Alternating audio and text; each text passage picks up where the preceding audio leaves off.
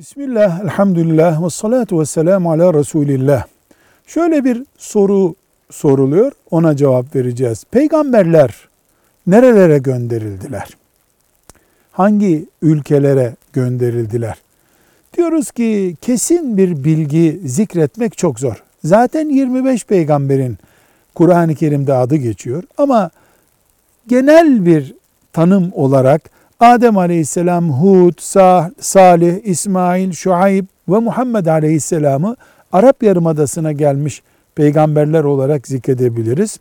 İdris, Nuh, İbrahim, Yunus aleyhisselam Irak'a gelmiş peygamberler olarak zikredilebilir.